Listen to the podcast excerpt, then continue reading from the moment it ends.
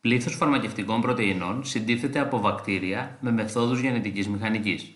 Πριν από την ανάπτυξη της τεχνολογίας του ανασυνδυασμένου DNA, οι περισσότερες φαρμακευτικές πρωτεΐνες, δηλαδή πρωτεΐνες που χρησιμοποιούνται για τη θεραπεία διαφόρων ασθενειών, ήταν διαθέσιμες σε πολύ μικρές ποσότητες, η παραγωγή τους ήταν πολύ ακριβή και συχνά η βιολογική δράση τους δεν ήταν πλήρως κατανοητή. Η τεχνολογία του ανασυνδυασμένου DNA έδωσε τη δυνατότητα παραγωγής φαρμακευτικών πρωτεϊνών σε σημαντικές ποσότητες τόσο για τον αποτελεσματικό έλεγχο της δράσης τους, όσο και για ευρεία κατανάλωση. Σήμερα έχουν κλωνοποιηθεί τα γονίδια του ανθρώπου για περισσότερες από 300 φαρμακευτικές πρωτενε. Στον πίνακα 8.1 του σχολικού βιβλίου αναγράφονται ορισμένες φαρμακευτικές πρωτενε που έχουν παραχθεί με την τεχνολογία του ανασυνδυασμένου DNA και η χρήση τους. Μεταξύ των πρώτων μορίων που παρασκευάστηκαν είναι η ινσουλίνη, οι ιντερφερόνες και η αυξητική ορμόνη. Η ινσουλίνη είναι μια ορμόνη που αποτελείται από 51 αμινοξέα και παράγεται από ειδικά κύτταρα του παγκρέατος. Η ορμόνη αυτή ρυθμίζει το μεταβολισμό των υδατανθράκων και ειδικότερα το ποσοστό της γλυκόζης στο αίμα. Ο διαβήτης είναι μια ασθένεια που χαρακτηρίζεται από έλλειψη ή μείωση ινσουλίνης και υπολογίζεται ότι πάνω από 60 εκατομμύρια άτομα στον κόσμο πάσχουν από διαβήτη. Η ινσουλίνη χρησιμοποιείται για τη θεραπεία των διαβητικών ατόμων.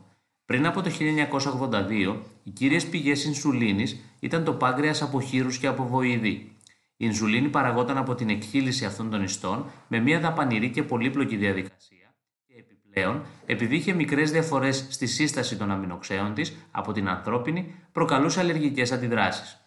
Η ινσουλίνη αποτελείται από δύο μικρά πεπτίδια, α και β, που συγκρατούνται μεταξύ τους με δυσουλφιδικούς δεσμούς. Το γονίδιο της ινσουλίνης παράγει ένα πρόδρομο μόριο, την προϊνσουλίνη, το οποίο μετατρέπεται τελικά σε ινσουλίνη. Μία από τις μεθόδους που χρησιμοποιούνται για την παραγωγή της ανθρώπινης ινσουλίνης στα βακτήρια είναι η παραγωγή του πρόδρομου μορίου της σε μια βακτηριακή καλλιέργεια και η μετατροπή της σε ινσουλίνη με ενζημική κατεργασία. Η μέθοδος περιλαμβάνει την κατασκευή cDNA βιβλιοθήκης από τα κύτταρα του παγκρέατος, στα οποία εκφράζεται το γονίδιο της ινσουλίνης και την επιλογή του κλόνου που περιέχει το γονίδιο.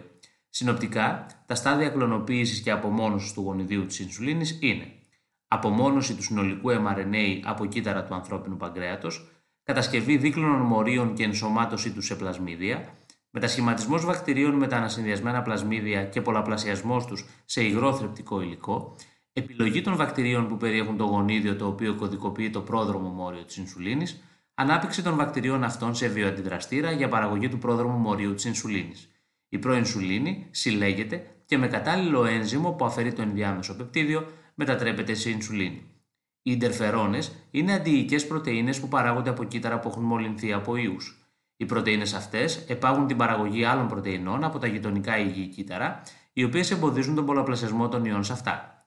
Οι ιντερφερόνε είναι οικογένεια συγγενών πρωτεϊνών που ταξινομούνται ανάλογα με τη χημική και βιολογική ενεργότητά τους σε τρεις ομάδες: τις ιντερφερόνε Α, Β και Γ.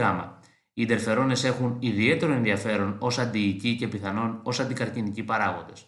Παράγονται σε ελάχιστες ποσότητες στο σώμα και γι' αυτό δεν ήταν ευρεία η χρήση τους στη θεραπεία ασθενειών.